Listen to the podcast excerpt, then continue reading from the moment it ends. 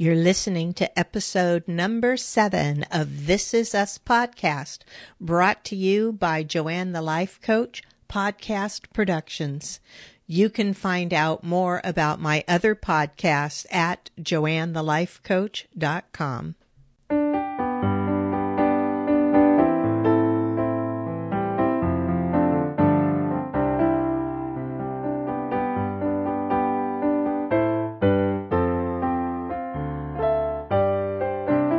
Welcome back. You're listening to episode seven of This Is Us podcast with Joanne Filomena from Joanne the Life Coach podcast, author of Widowed, and host of Weight Coach podcast and Widowcast. Today I'm joined again by Rachel Nachmias. Did I say it right? You got it. Yay, who's an image consultant and owner at Best Dressed and the author of the upcoming book, The Face of the Business. Thanks, Joanne. Yeah. So we have episode seven, the best washing machine in the whole world. The air date, November 15th. The director is Silas Howard. Again, another new director on this. And when I looked at his background, he is um, a director on Transplant. Is that the HBO one? Um, yeah, I think so. Or yeah and apparently is the first transgender director for the show Transparent, which is, you know, that's a cool accolade. The writer is K.J. Steinberg. First time I've seen that writer on the show. I didn't have a chance to look for any background on this writer.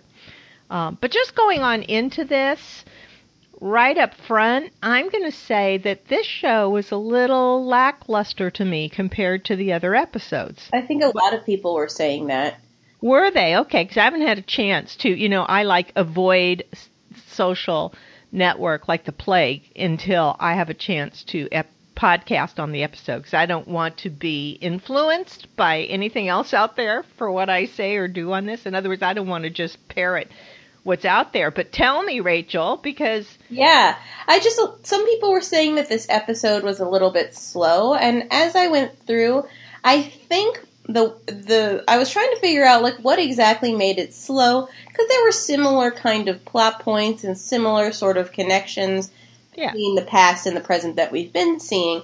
But I did notice that there were far fewer cuts. There were longer scenes in this episode with um, you know less up and back, and so maybe that is um, partially maybe what made this episode a little bit slow. I also felt, with, you know, maybe we'll get into more as we get into the episode, but I did feel a little bit like there was almost like too much in this episode that the characters weren't saying to each other. Um, yeah. Which kind of drained maybe a little bit of the action out of the episode. But I'm also thinking that was a big point of the episode, which we can get into, but I think it was that they weren't, it was all the stuff they weren't saying to each other. Right. All the characters. Which made, um, like, makes in, sense in terms of the plot, but wasn't as entertaining to watch. Right, right. I didn't find it slow so much as I think it's just we didn't get the big goosebump moments. Mm you know, um, so it really, this is an episode I think that just served to take us a little further into each character, yeah. into the development. You know, purely, they're not going to, they weren't revealing anything that we didn't really already know. Few things maybe, but, um, you know, this was just to kind of move us along in their lives a little bit. So we open going through the years wash load by wash load, washing machine by washing machine, and we hear all the voiceovers as we're seeing these different washing machines. Right. The kids' voices grow a little older um, until we land on the best washing machine in the world, which is the name of the episode, the best washing machine in the whole world. Right. And we hear the big three cheer. Um, Rebecca's talking about you know, a kitchen remodel, the boys arguing the way that adolescent boys do. You know, you said this, well, you said balls. Huh. You know? right. Yeah. Um, then we see the boys, teenagers, in their bedroom, and Kevin throws a football at Randall because he wants him to turn out the light. It's apparently two o'clock in the morning. We discover that Randall still has the blanket he was found in. Mm-hmm. I I was thought that was kind of touching. I you know that he still and he knows he's adopted and he knows he was found wrapped in that blanket. Yeah. Rebecca comes in to see what's going on, and you know they fuss back and forth. It ends up with Kevin moving to the basement. Right. She says, you know, the only place to put you in your own room is the basement, and he says, "I'll take it." And Well, and then Randall's like, you know, I'll I'll go in the kitchen. I'll do this. I'll do that. You know, he kind of doesn't want him to go in the basement. yeah, Um, and um, you know, Kevin's just kind of like, whatever. yeah. Kevin's done. Yeah. Kevin's done. But that animosity from him in the teen years is just so white hot. It's like there is. It just feels like there's nothing that Randall can do to. Oh, I know it. Yeah. I know it. And you know, I really wanted to. When I by the time I got to the end of the episode, maybe I'm jumping ahead in my judgments, but I wanted to share it right up front. Is I start, I you know, I was thinking that through this whole episode about my own brothers, Hmm. um, who they were about four years apart, three, four years apart in age, I think, and the animosity between Kevin and Randall really has nothing to do with the fact that Randall's black. May not have anything to do with the fact even that he's adopted. It's brothers. Now, I'm sure that there are brothers on the planet who like bonded really closely. My brothers didn't. My brothers were just like that Yeah. hated each other, got into fist fights. It got ugly in the teenage years. They we finally my mom figured out in the household how to shift everything around to give my brothers their own rooms. Yeah. It, you know, they had to. And I remember my parents having that conversation and my dad saying, you know, they're at an age where they need to be in their own rooms. We can't expect them to be sleeping in the same bed anymore. I think they had like a double bed in their room. They were both even in the same bed. Right. Yeah. Um, yeah, that's that's interesting because um, I I just have one brother, so it was just me and him. And in our relationship, we would kind of like fight like cats and dogs when we were little. Um, Yeah. And then by the time we got to like our our teenage years, um, we actually just kind of like became friends. Like we we just kind of started talking, and um, part of it was maybe that we went to different schools. Although that doesn't seem to have helped for Randall and Kevin. Right, right. And really, brother sister relationships are entirely different than brother and brother relationships. I would think so. Because my brothers would pick on me just mercilessly, but if anybody else picked on me, they would have just flattened them out, Totally. you know? So, yeah, it was a real different dynamic. Yeah. So, in watching them fighting in the bedroom like that, what I was seeing was, at least in my household, some pretty normal brother behavior. You know, that kind of animosity.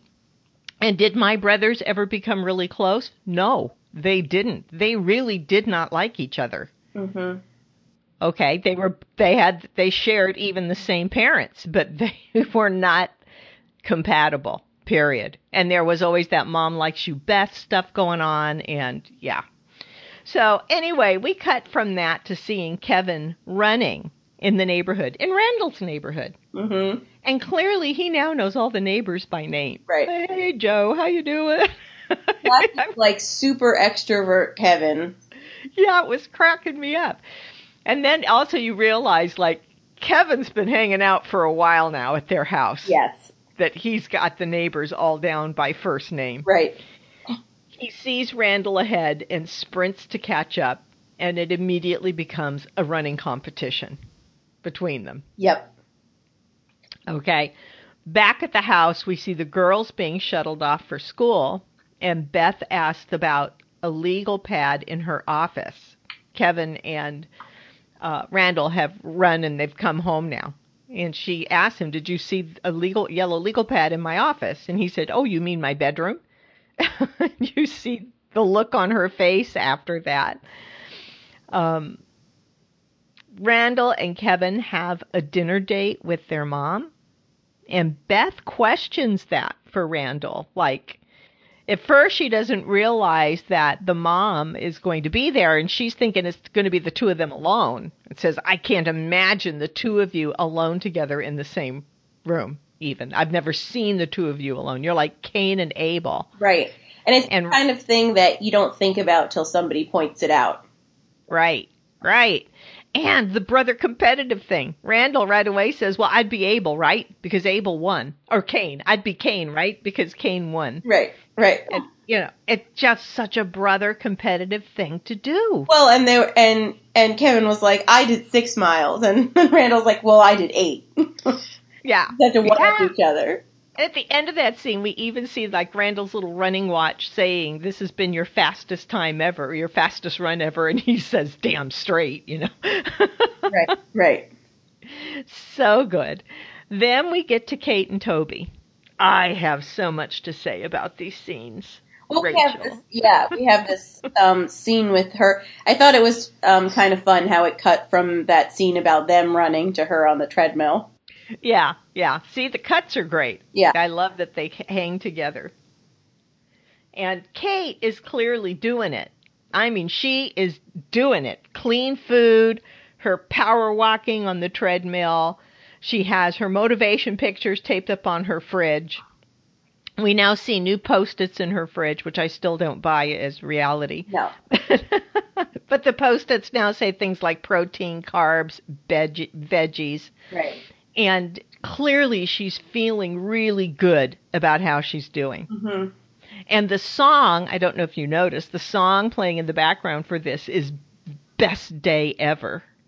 Oh yeah, I I missed that one. There were a lot of interesting uses of music in this episode, which There were. a little bit different than some of the other episodes. Um, Yeah. but, but that one I missed. Yeah. Yeah, best day ever. And she is having the best day ever. She's having the best week ever. She's on top of her food.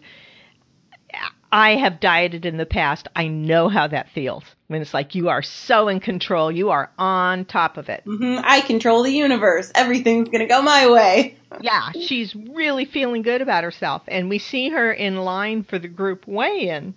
And she looks confident. She even looks fitter as she's standing in line. hmm Um, Toby is questioning the fact that she said she just peed.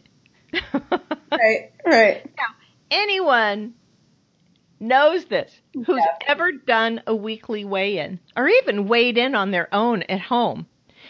When you are tracking your weight, you pretty quickly learn that peeing can be half a pound. Right? Yeah. Eight ounces. A cup of water is eight ounces. That's half a pound. Well, and and and you'll you'll do like whatever to to make that number as low as it can be. oh yeah, yeah. I've talked about taking off my earrings before weighing. Right. You know. Well, So- for flip flops, which can't weigh, but like Oh no, shoes have to come off. right. Rachel, when you weigh in, you got to take your shoes off. Well, yeah, I mean that's that's what you do, absolutely. but I noticed the dynamic because a little bit later in the scene, when Toby gets on the scale, he doesn't even take his shoes off. He's a guy, you know, he's a guy. Yeah. so, um, she weighs in, and she's like, she's cr- going to crush this weigh in, Mm-hmm. but she lost one and a quarter pounds. Yeah. and she is clearly disappointed. Now, I have to tell you, Rachel, I looked at a recap on this show from a well established Entertainment Weekly because I was trying to find out who the director and the writer was. And I saw the writer completely missed this part of the plot point. Like the person writing that article thought a pound and a quarter was great.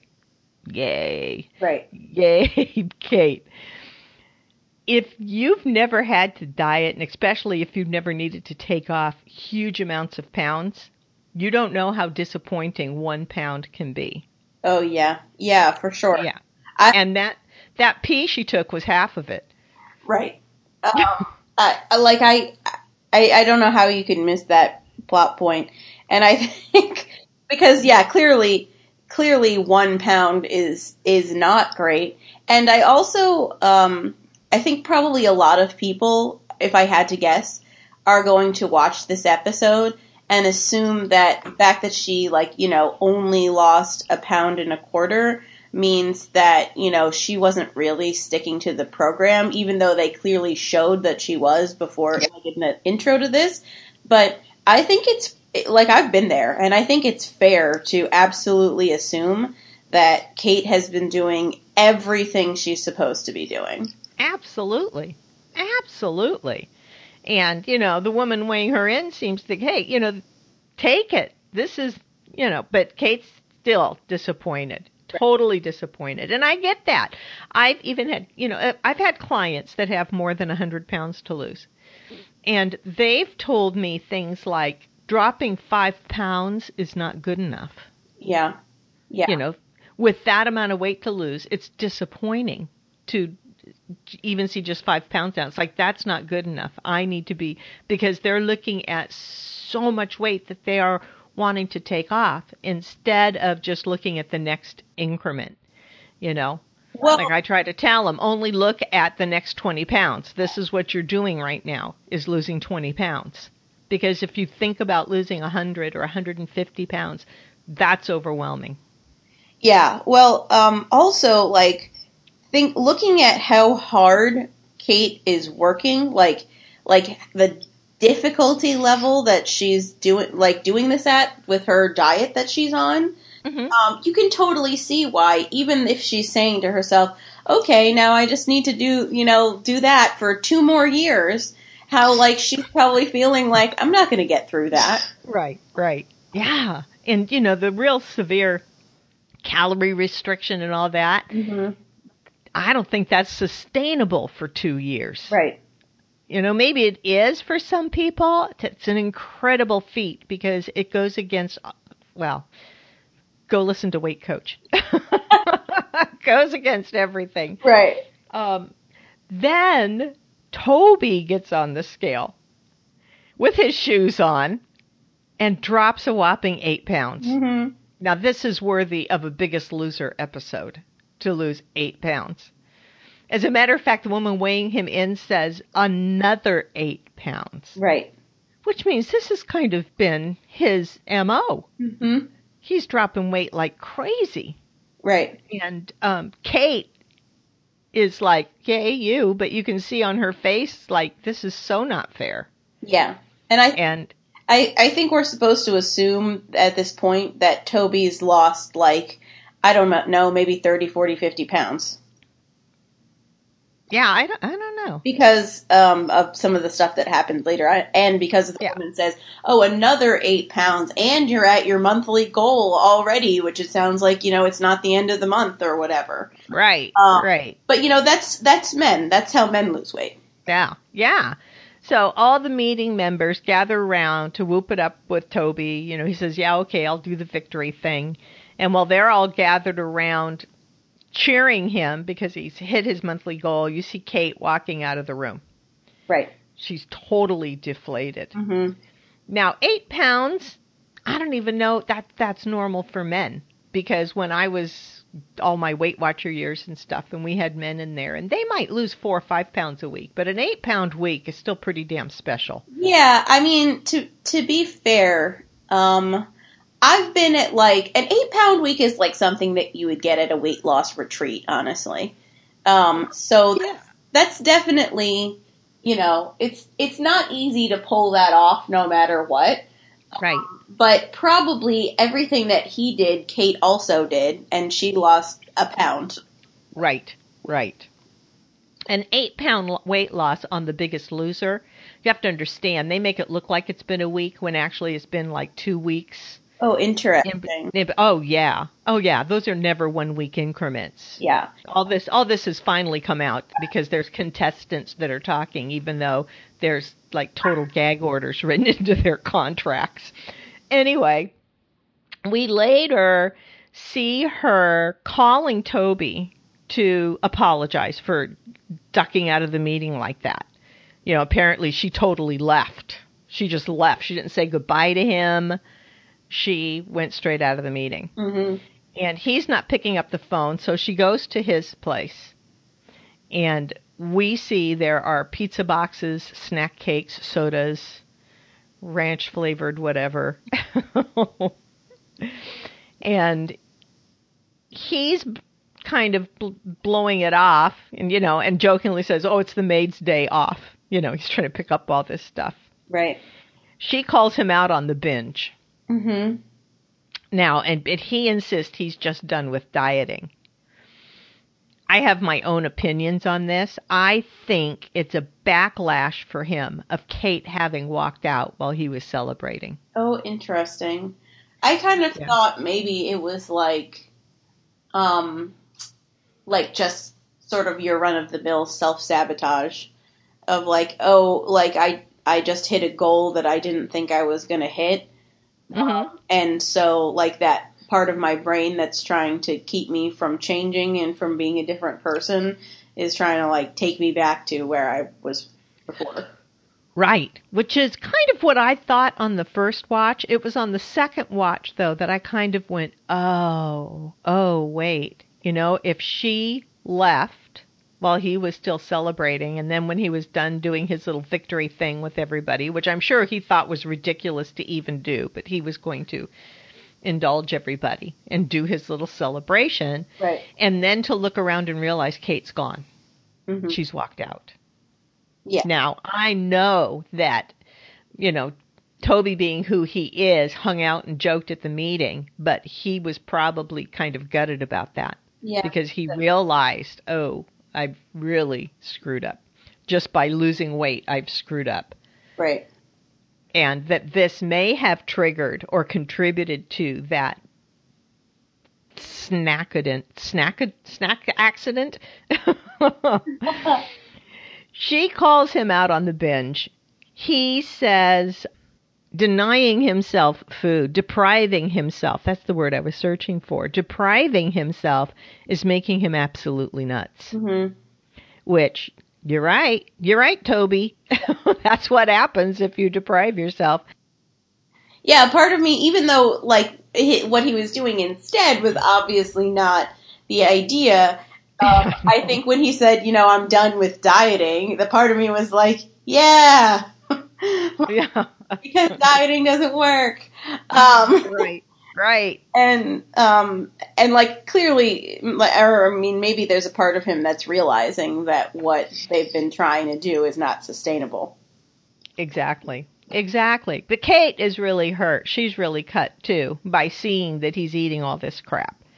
And she's saying, you know, she only agreed to go out with him because he said he would lose the weight for her and with her and they're supposed to be doing it together. Mm-hmm. And now she doesn't know how this is going to work Yeah, if she's still trying to lose weight and he's eating pizzas. Right. Right? And he says he's going to show her. They're going to go to dinner. He's going to stick with her. You know, they both ordered the chicken, but it kind of proves to be a real struggle because when the waiter says, Should I bring over the dessert tray? And he says, Absolutely not. And Kate looks at him and realizes, Nah, he really wants it yeah, and tells him, "You know what? You need to you need to get the dessert. You want it anyway. If you don't have it now, you're going to end up totally binging on mediocre sweets when you get home." Right? yeah. And she says she he's got like a full on food mistress, which I Right. thought was a really um, funny turn of phrase. Although it's kind of true, you know. It's true. It's true. Although he says he will never love her as much as he loves Kate. Right. But he says it in that superficial Toby way. Right. He's kind of joking around about it. Yeah. Yeah. I think he's So, really good at deflecting by keeping the mood light. yeah. Uh, he doesn't want to go deep on anything. Yeah. And so sometimes I think, um, you know, while sometimes I think Kate can be like overly reactive, or there's some times where she hasn't maybe treated him great. Um, at the same time, I feel like sometimes she has a level of wanting to be real that he's not willing to go to. Right. Well, we've already seen that that basically Toby has to get really pissed off before he'll say anything. Yeah. Yeah. Uh, Otherwise, he keeps it really superficial and light. Yeah. And of course, he chooses like the gooeyest, hugest dessert Right. on the platter. Right. And she's watching him eat this monstrosity. It's not like he didn't take, you know, the little slice of cheesecake. Right. It was going to look reasonable. No, he's got this tower of God knows what. Yeah, and she says, "I'll just have to handle it." Yeah. Right. Right. But she doesn't. I mean, this is jumping ahead a little bit, but to kind of collapse things down, we see Kate on the way home and her car is on empty. So she pulls into a gas station and uh, to gas it up, and she ends up with powdered donuts. Mm-hmm. And I think it's like she didn't acknowledge her own advice that she gave to Kevin. Like she was telling him, I'm just going to have to handle it. But by not having a bite of what was there then, she ends up, when she stops for gas, going in and buying crap. For me, this was like the best scene in this episode. The the one that I really felt a connection to. hmm partially because you know sometimes we've critiqued the way that they're showing they've shown Kate in the past, but like Yeah. this is how it happens. Like you know, it's not that she has no willpower; she clearly does. Um, Yeah. And you know, she she said no all week. She said no at dinner. Um, and and even when she did eat the donut, we didn't see her like pressing her face into a, an entire bag of them Right. saw Right. eat one little donut and take one little bite, and it was just kind of like the look on her face and the emotional um, tone of that scene that told you everything you needed to know about what was going on. Oh, I know. You feel so terrible for her. And, you know, eating in the car is like the height of emotional eating. Mhm. And I don't think it was so much about having watched him eat that dessert as it was, and this is what she's not admitting to herself. She thinks it's because he ate the dessert. Right. What it really is that she's eating down with that donut is her fear that they're over, Yeah. Right? That this is not going to work. She's lost him. He doesn't really support her.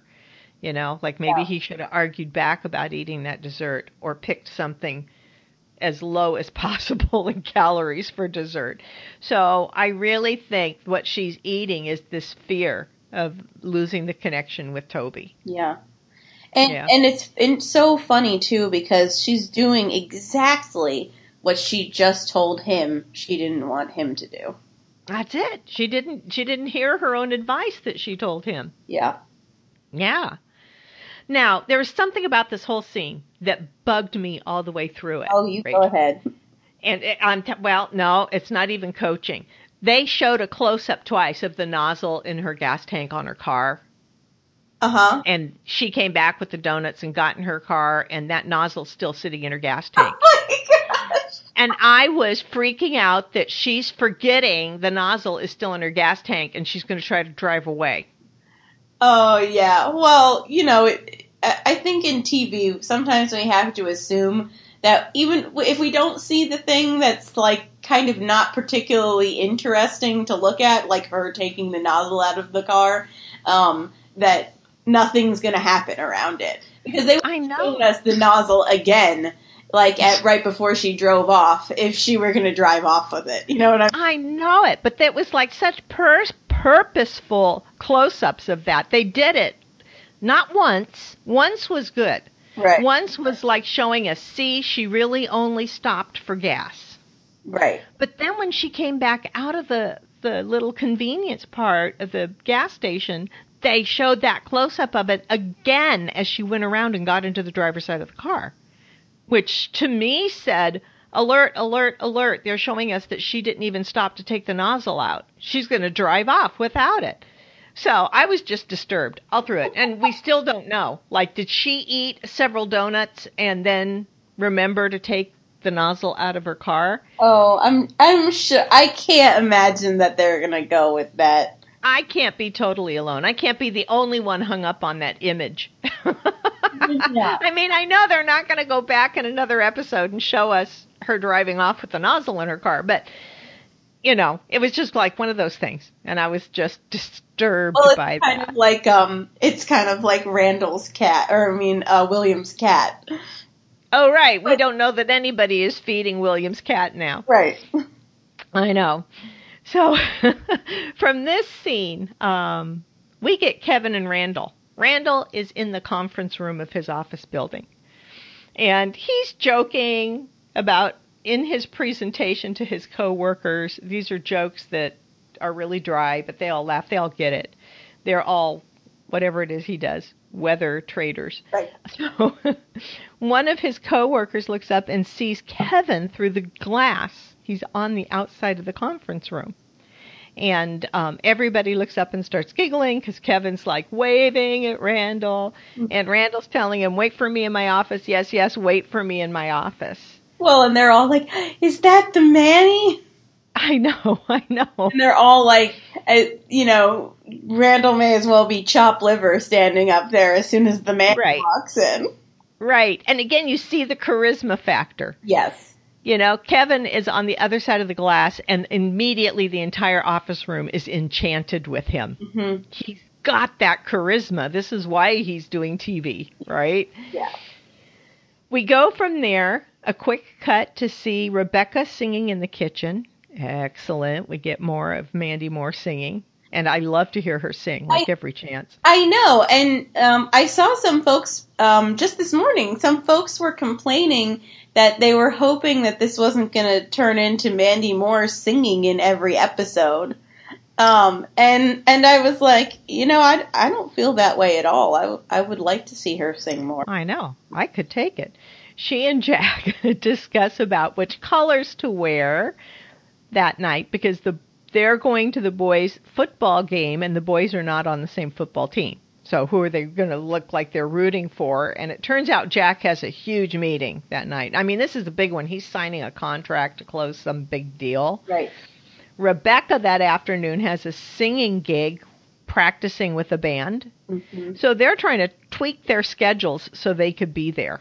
And they're so focused on all of the logistics of family that you get into, like, you know, who's going to drive who and how are we going to get there, that Jack almost gets out the door without having kissed her goodbye. Right. She stops him. And she doesn't even have to say it. You know, she's just like, Jack? And he's like, oh, God, you know, forgot to kiss you.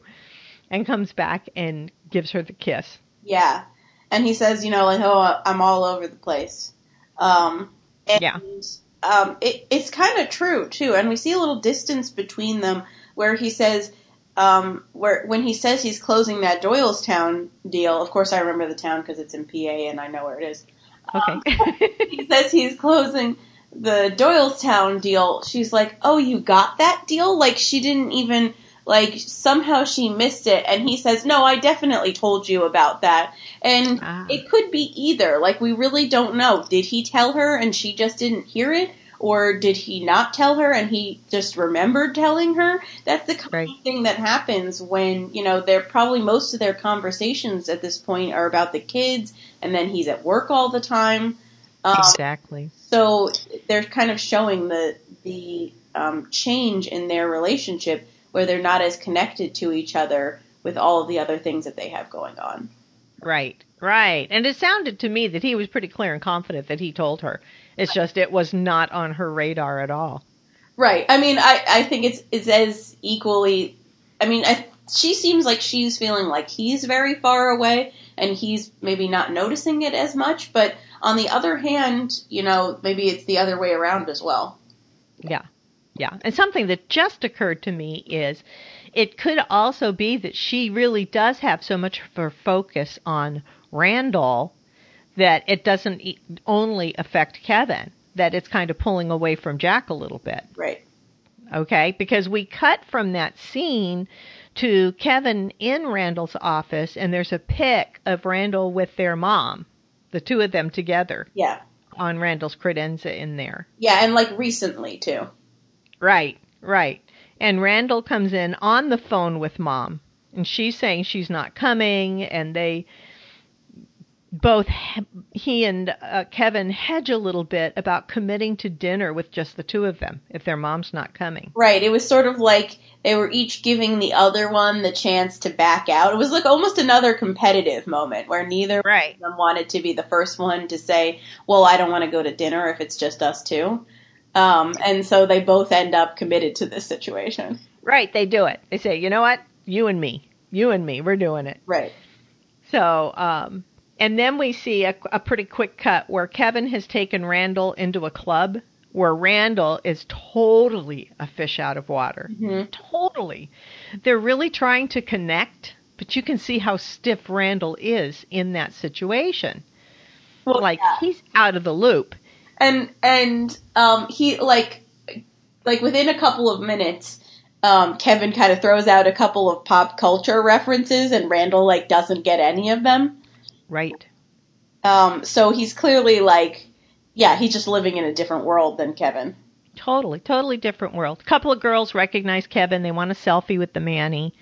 Randall, trying to step up, says, "Oh, I can take a picture," and Kevin's like, "No, no, no," and then it's not a selfie. Right. You know, so yeah, we we get that. Randall is the classic square Mhm. in this situation. Yeah. You know what I thought was really interesting? I saw somebody saying, now I'm in this Facebook group. There's a huge Facebook group for this show. Um, yeah, And I, I saw somebody saying, like, couldn't they have made, like, both Kevin and Randall attractive? Like, couldn't they have cast them both as attractive men? And I was like, what? Like, Randall is super attractive. yeah, I think so. Like, I just didn't get that at all. I mean, I think Kevin is pretty fly, too. Um, Yeah. but I thought Randall is super attractive, so I didn't think they were playing him as or casting him as that much of a geek. I think it's almost surprising, you know, given how polished he is, that he's so out of touch with some of this stuff and that he's so awkward. Right. They're both attractive men, but they're in two totally different worlds. Totally. Really different worlds. So then we go back to Beth and William. oh, God. William is not doing well at all. He mm-hmm. doesn't want supper. You can see he's well into his illness now, maybe on medications that's making him not want to eat. And Beth talks about her dad died of cancer, which mm-hmm. this is the first I think we learn of this. Yes. And because she said she didn't want to bring it up because it didn't end well. Right. Right. And William says death doesn't end well or something like that. Things rarely go well or whatever. Yeah. So she brings up the idea of medical marijuana, but said she didn't want to mention that sooner because she worries about his history of drugs. And William reassures her that marijuana is not a trigger. That even his doctor says this: that the mar- having mar- medical marijuana is not going to trigger him back into the the hardcore drugs he had been doing. Right. Um, But he says, you know, I am not letting you go out at night to try to score on my account. And much to his surprise, and probably all of our surprise, Beth says she has a little stash. I love Beth. She's always got something new up her sleeve for us. I know it. She has a little stash. So with Randall out for the night, Beth says, Let me get the girls, let me get their asses into bed, and I will make you and I some special brownies. Mm-hmm. And William likes that idea. Yeah. Yeah. Um, we get now. I oh, this is so good. We get a brief scene of Jack in Miguel's office having lunch. Mm-hmm. Okay, Jack is clearly preoccupied, and when Miguel looks at him questioningly, like "You're not even listening," he mentions that he almost forgot to kiss Rebecca goodbye that morning, the first time in 19 years Yeah. right? And then this flirty secretary comes in. Yeah. And she's And- beautiful as well, of course. Yeah, and she flirts with Miguel, and he kind of responds. And as she heads out, Jack gives him the look, you know, like, "Oh, what's going, you know, Miguel shrugs. It's like, hey, you know, it's just fun. And all of a sudden, she comes right back in mm-hmm. to Jack and says, oh, I took your pen. And then she fixes his collar button and says, your wife should have gotten that. Yeah. I have to tell you, in my notes, I wrote down bitch, poison. Totally. yeah. I mean, Because I think too, like I was trying to think about what they were trying to show us in this scene, and also maybe a little bit in the scene with Rebecca practicing that we haven't got to.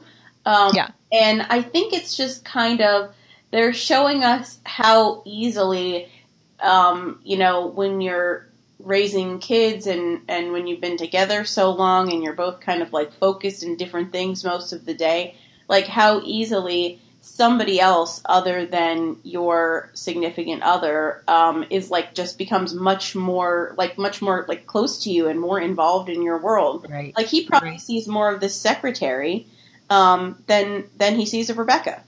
Yeah. Yeah. Although he's a little sheepish about it too. I mean, he realizes, like, you know, he's not going for it yet, but it would be so easy to fall into that kind of harmless flirting Right. like Miguel did with her. Yep. Okay. But I still hated her for saying that about your wife should have got that because that's low. Yeah. that's low. Like, flirt, okay, but don't, like, start dissing his wife to him. Yeah. And you're right. Rebecca shows up for band practice and hugs an old friend there. Um, apparently, they had ties in the past with her singing. Yeah, and he looks very happy to see her. Real happy to see her.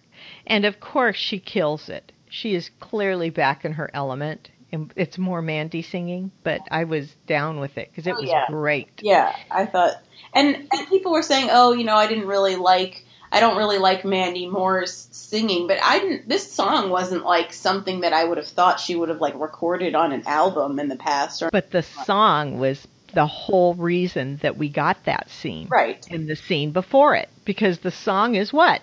Straighten up and fly right. Right. Yeah. yeah. Like Jack and Miguel need to straighten up and fly right. Right. Don't be paying attention to this secretary. And for her too. Like there was an immediate warm connection with this guy when she came back in the room. Yeah, I, and again, you could kind of see how, with how distanced she's feeling from Jack in, in this time period, um, how you know maybe that like really like friendly and like really well connected, um, kind of meeting up with this guy, you know, week after week at rehearsal, could so easily just turn into something else, even for her. Right, right. So I think those two little quick scenes could really portend something that's coming in further ahead episodes Yeah, I agree. with the two of them. With the ten- the the lack of connection between them and the temptations in the world with, to connect with other people who are more within your own milieu. Like you're right, Jack is probably around that secretary all day long at work. Yeah, And now that Rebecca is practicing with the band, she's going to be seeing this guy all the time hmm and connecting with him. So we get that. yes, And now we go to Kate and Randall as teenagers. Mm-hmm. And Kate is telling Randall that Kevin doesn't hate him. He needs to loosen up and joke around more. Clearly, Randall's getting pretty pathetic over the whole rejection thing. Oh my god, it's so like I I just felt so bad for him and like Kevin is just being like such a little shit. Like like just give him a chance, you know? Yeah, but he's being the brother. Right. acting more so like the older brother, I think. Yeah. Although in my family that was a little flipped around. I think my younger brother was more like Kevin, and my oldest brother was more like Randall. Interesting. Um, so, and Kate is piling on the makeup, which I loved. I mean, she's clearly enjoying this, making herself up and looking beautiful. Yeah. Right? Yeah. Well, and and she's always like very made up and very pulled together in Yeah. the future. So um, we see that she started doing that as a teenager, which I really love. Right. Randall says, you know, mom's going to kill you when she sees all that makeup. Something like that. Um, we do later see Randall, after Kate telling Randall, you need to loosen up. You need to joke around more. You know, he doesn't hate you. So we see Randall taking breakfast down to Kevin in the basement to try and connect. And he even jokes about the mold and the asbestos in the basement, which was not, it was like an awkward joke to make. Right. Okay, so clearly he does not really have the hang of joking and connecting. Yeah. He's he's not too smooth in this scene. Not at all. And Kevin isn't having any of it. No. Kevin tells him to get out. Clearly, Kevin is hurting too. Mm-hmm. Yeah. Okay, he is in a lot of pain. Now, you know, he's being mean to his brother, but his pain is different Mhm. than his brother's pain. His brother's pain is because his brother wants to connect with him. Right. His pain is because his mom is not connecting with him. Yeah. And he blames that on Randall. Mm-hmm. Then we go back to the stoners. William and Beth in the basement. I'm telling you, laughing glassy eyed. Right, and and and like they're they're so stoned. Like he's asking her like how much, um, like how much he was supposed to eat, and she's like, she's like, no, you did it right, and he's like, no, that wasn't the right answer to the question. I know, I know. Like, should it have been one piece or the quarter of the pan? Yeah, that's right. Right. the uh she's they're laughing and she's saying just don't wake up the girls. And just then of course the oldest girl comes down saying she knew she smelled chocolate. I can't keep the girls names straight. I've got to look this up and memorize it. Yeah, I know. Likewise. I, yeah it's like i don't know their names. Well, they almost always show them together, and they don't say their names too much. So I think that's i know. I know. So beth says no these are grown up brownies. These are work brownies i'll make you some kids brownies in the morning I, yeah. I love these are work brownies because it doesn't even make any sense. Yeah, yeah. And it play uh, placates the kid. She goes back upstairs and she tells her, "Don't wake your sister." Yeah. You know, like God, don't do this. Yeah. William is laughing. William is laughing. Beth is talking about Kevin sleeping in her office Mm-hmm. And then starts laughing and says, "I wish he would leave." right. Even though she's laughing hysterically, like the truth is coming out. I wish he would leave. All right? And then we go back to the guys at dinner and they're joking back and forth at the table. Mm-hmm. An acting friend shows up and hugs Kevin. And Randall has no idea this is the co star from the show. Yeah. Kevin realizes this and he's really hurt. Like he realizes Randall never watched his show. Not even once, because Randall can't tell him what his character's name was. Mm-hmm. So, you know, that it's like the tension comes right back in between them and Kevin gets up and walks away from dinner. Yeah, I mean, which is kind of not surprising though, right? Because if the the one person who you, um, you know, wanted to show you some affection your whole life was on a TV show and you were like not talking and very separated from them, probably the last thing you would want to do is watch them on the TV show. Yeah. I don't know. I don't know if it's that or just Randall's life has just been too busy with the girls and his work, and he just never took the time to watch the show, didn't think it was important. Just like Kevin wouldn't think it's important, as he points out to him later, that, you know, he trades weather in what it is he does. Right. Um, we go directly from that tension from them over dinner to their football game. Mm-hmm. And Rebecca and Jack are at the game. The boys are on opposing teams, like Kevin's high school is playing Randall's high school. Yeah.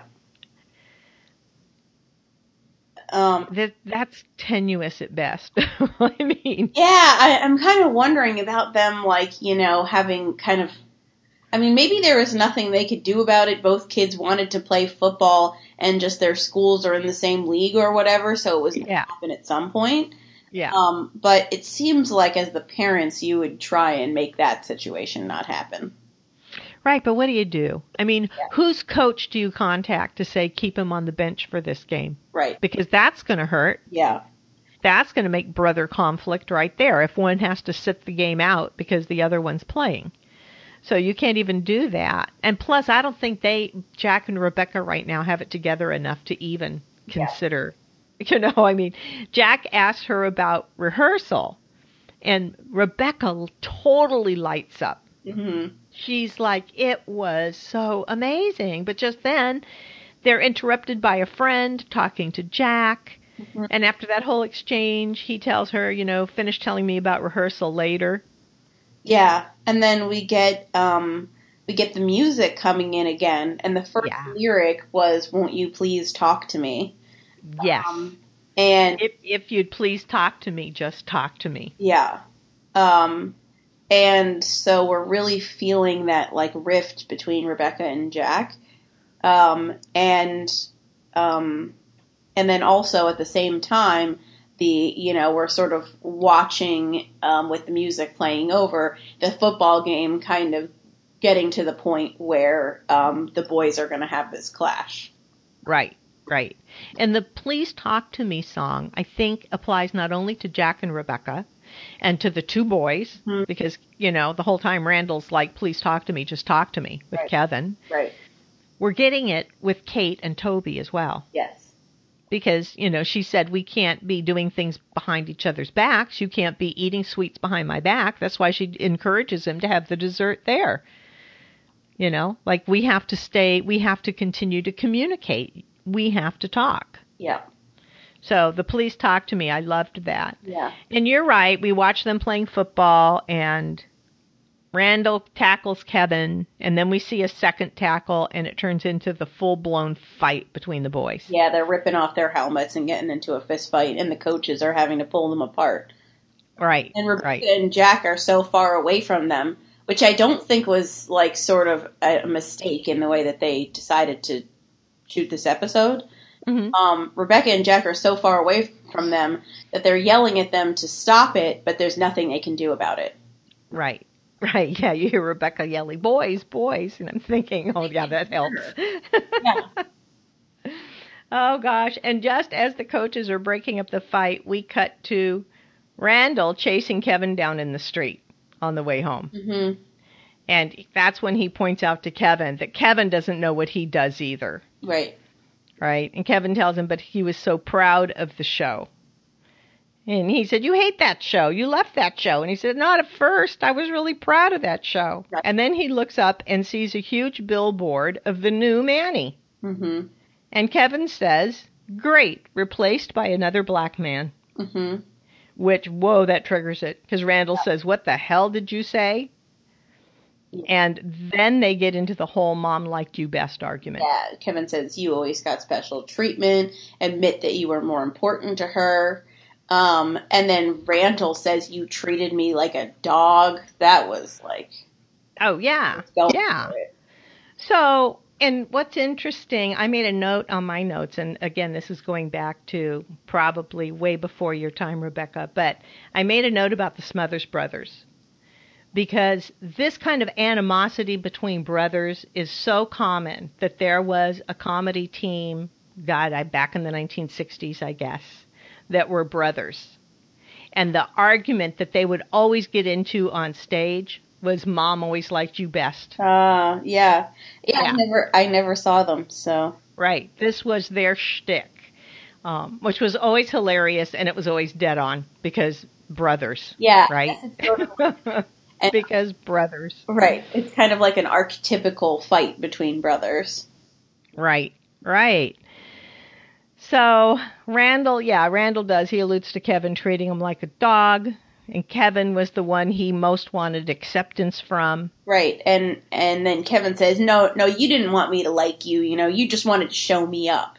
Right, you showed me up every 2nd mm-hmm. Every second, you were showing me up. And that's when they start fighting on the ground again. It was just like back in the football game. Yep. And a crowd forms and who was it that asked Kevin, "Do you want me to call someone?" Was, I couldn't place him if he was from the TV show or from the play. So it was Seth Meyers who actually was just playing himself as a celebrity, and okay. it was a little bit of a weird scene because we haven't gotten any context to know that Kevin knows him. Yeah. Um, but I think we're just supposed to assume because they're both in Hollywood, they kind of know each other. Probably Kevin's promoted, you know, the Manny on a show that Seth was on or whatever. Right. Um, and so Seth recognizes Kevin um, and and says, you know, do you want me to call somebody? Um, yeah.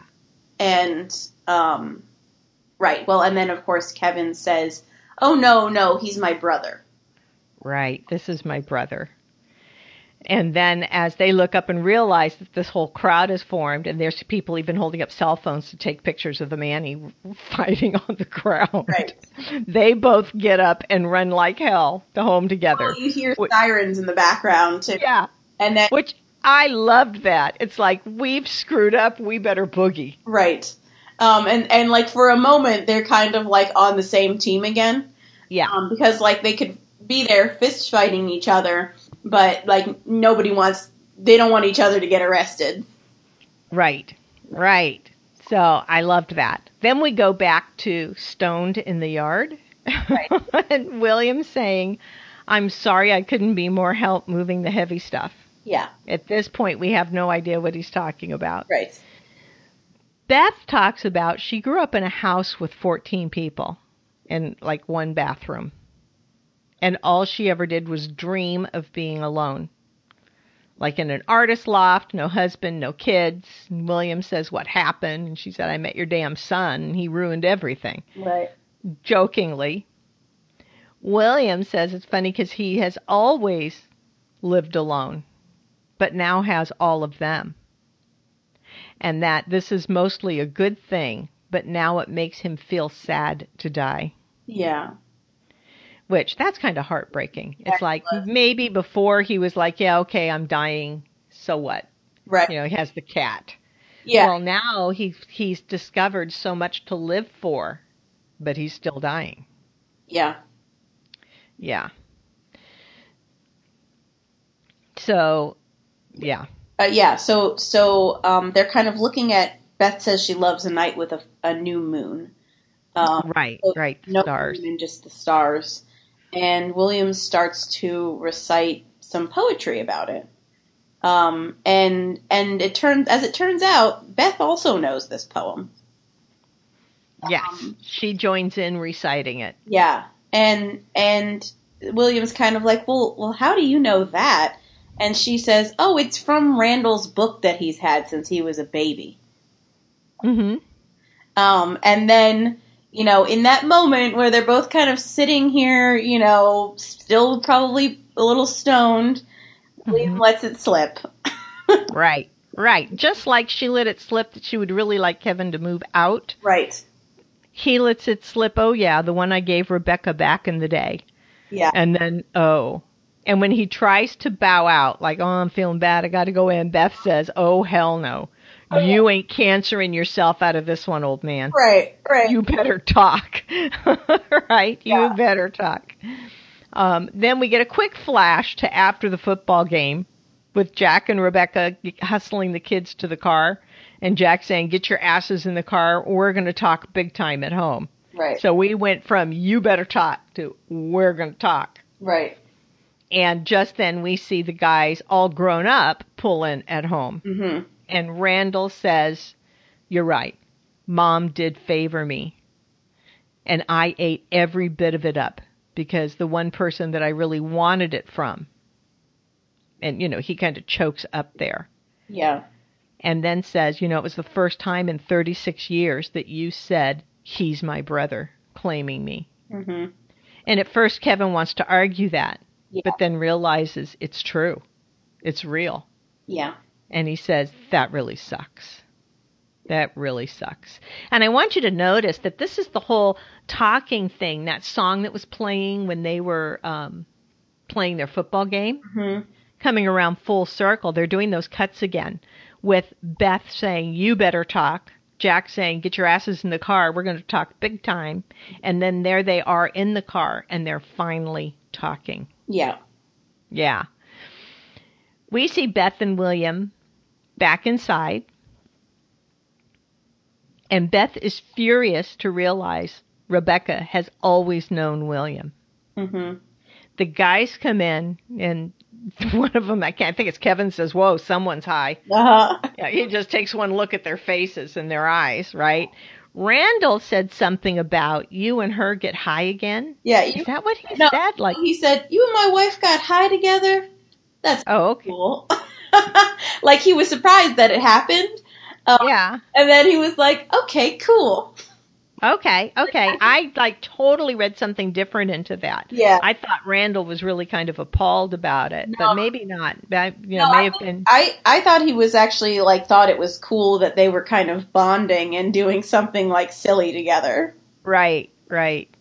But then we do see that Kevin has been moved to the basement. hmm That's what William was apologizing for not being able to help more with the heavy stuff. Beth moved Kevin while they were stoned all his stuff down to the basement Yeah. because she wants her office back. Yeah. Um, I noted a decision made under the influence. Right. Kevin and Randall are in the basement and they're both kind of chuckling at the irony of it.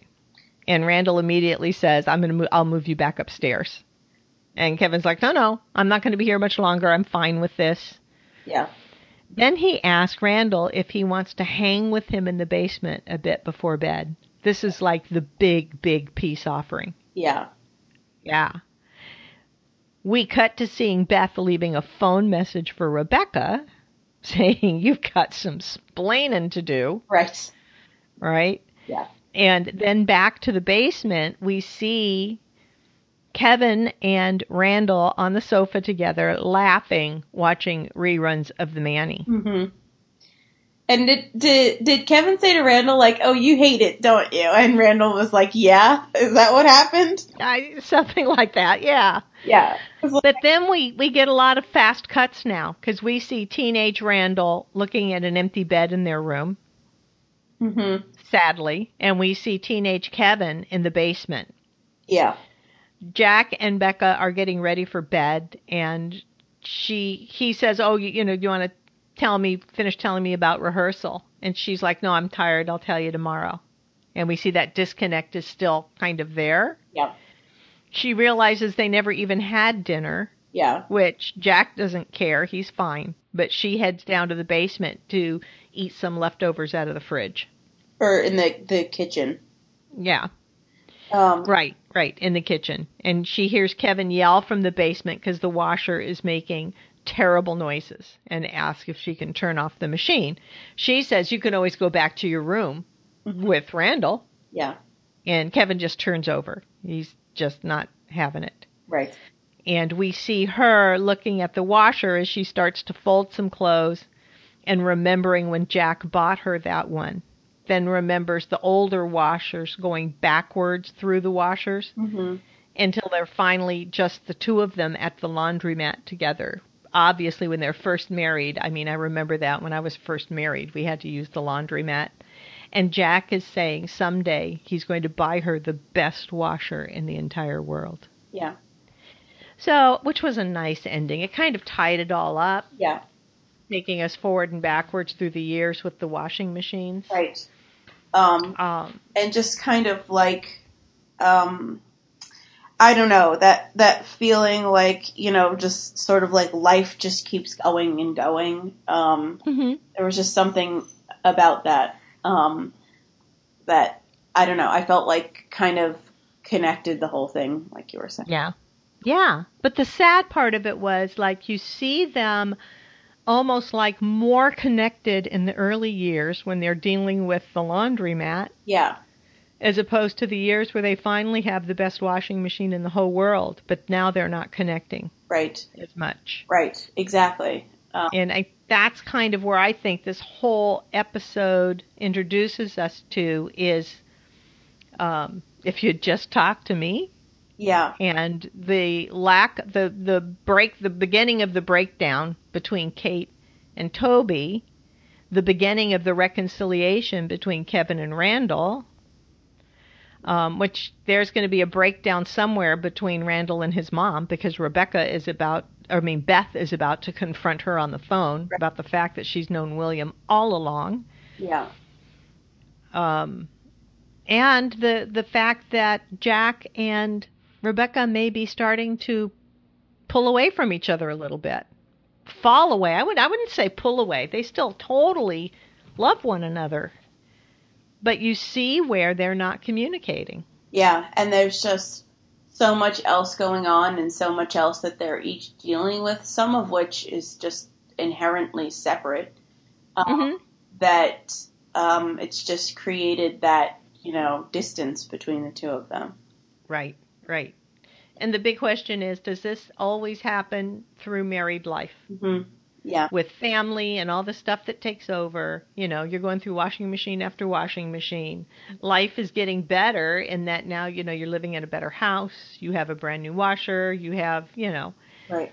but all the family obligations have taken over so much that you begin to lose that spark of the early romance and relationship. Yeah. So, So- maybe that was also part of why I think people didn't like this episode as much because Mhm. the, even the way that it ended, it kind of ended on a little bit of a downbeat. Oh, absolutely it did. Yeah. And and there weren't really like this episode was kind of tough and there weren't really so many of those uplifting moments. True. True, but I don't think there was meant to be. No. And it really did serve to move us forward. You know, ending on the downbeats and having so many downbeats, I can almost see that connected to the director of Transparent because Transparent tends to run that way. Interesting. I don't know if you've ever watched Transparent. No, I haven't. I find it a really down kind of show. Interesting. So it's not something that I, you know, run to go watch when they release new episodes. Right. If I've nothing else to look at, I'll watch it, but it's mm-hmm. just not my it's just not my thing. I mean, because it is always to me downbeat. You know, and we kind that kind of came out through this one that it, it just felt downbeat the whole time. Yeah. But it gave us some additional insight to all of these people. Right. I mean, you're going to have to, these characters need to be developed, obviously. Like, that's what's going to keep the show really interesting and, and, um, you know, really impactful, I think. Right. Right. So next week, I suppose we will get a Thanksgiving episode. Right. And um, our episode might be a little late next week, depending on how uh, we can connect and record, because Thanksgiving week we will both be in different places. We'll see what we can make work out. No promises for our listeners, I'm afraid. Right. We really want to hear what you all think about This Is Us. We would love feedback on the show. When you watch next week's episode, email feedback to joanne at joannethelifecoach.com. Any comments, it can be a sentence, it can be a few sentences. Don't write me an entire book because I can't read that much on on the podcast, but we would love to share your feedback as well and to hear from you. So again, that's Joanne J O A N N at joannethelifecoach.com. You'll find me on Twitter at at Joanne underscore life coach, and you'll find my website at joannethelifecoach.com.